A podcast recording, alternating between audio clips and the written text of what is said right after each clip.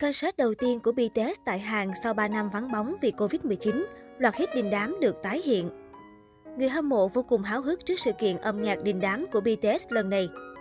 Ngày 12 tháng 3, Chosen Inbo đưa tin buổi hòa nhạc Permission to Dance on Stage của BTS diễn ra tại Seoul, Hàn Quốc.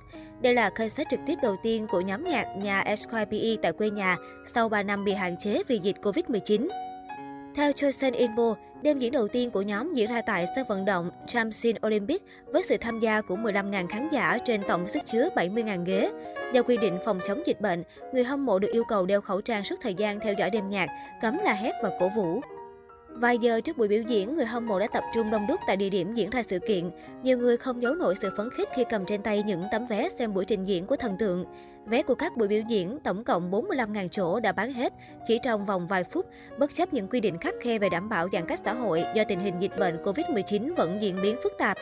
Thay vì ca hát hò hét, người hâm mộ được khuyến khích dành những tràng pháo tay nồng nhiệt cho các nghệ sĩ. Trước thềm buổi diễn, các thành viên BTS đã bày tỏ hy vọng người hâm mộ thông cảm vì những quy định phòng dịch nghiêm ngặt. Dù cảm thấy không thoải mái, song đa số người hâm mộ đều cho rằng đây là một sự điều chỉnh cần thiết trong bối cảnh dịch bệnh phức tạp hiện tại.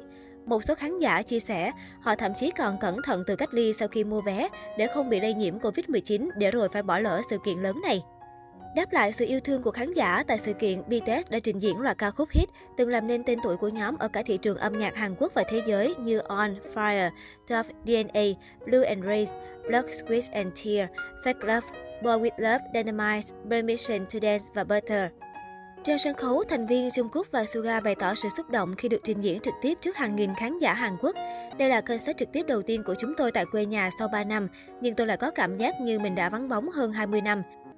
Trước đây chúng tôi luôn hứa hẹn rằng các bạn hãy đợi nhóm thêm ít thời gian, nhưng hóa ra ngày gặp lại nhau lại lâu đến vậy. Tôi nhớ các bạn rất nhiều và tôi rất trân trọng khoảnh khắc này, Trung Cúc nói. Theo Inside, sau 3 buổi hòa nhạc tại Hàn Quốc, BTS sẽ sang Mỹ tổ chức live show từ ngày 8 tháng 4.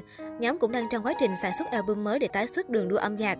BTS hiện được đánh giá là một trong những nhóm nhạc thành công nhất Hàn Quốc. Đầu năm nay, Bộ Văn hóa Thể thao và Du lịch Hàn Quốc xếp hạng BTS đứng đầu trong danh sách 10 sao hàng có sức ảnh hưởng nhất xứ Kim Chi. Được biết, ngày 5 tháng 3 vừa qua, Insider tin BTS vừa khẳng định vị thế của mình lần nữa khi mới lập thêm 3 kỷ lục Guinness Thế giới mới trên nền tảng mạng xã hội. BTS vừa được xác nhận là nhóm nhạc có lượng người theo dõi nhiều nhất trên Instagram, TikTok và Twitter. BTS hiện sở hữu lượng fan đông đảo trên khắp thế giới. Theo thống kê của Guinness World Records, hiện tại, chủ nhân Hit Dynamite có lần lượt 60,1 và 44,1 triệu người theo dõi trên Instagram, Twitter. Nhóm nhạc Hàn Quốc cũng nhận được sự quan tâm từ 45,7 triệu tài khoản trên TikTok, đứng thứ 16 trong số những tài khoản nổi tiếng nhất nền tảng. BTS được mệnh danh là nhóm nhạc của những kỷ lục nhờ sở hữu thành tích âm nhạc và truyền thông ấn tượng. Nhóm hiện nắm giữ 28 danh hiệu kỷ lục thế giới. Tháng 9 năm 2021, BTS được ghi danh vào đại sảnh danh vọng Guinness. Thành công của BTS đóng góp lớn vào doanh thu tăng trưởng của công ty quản lý SYBE.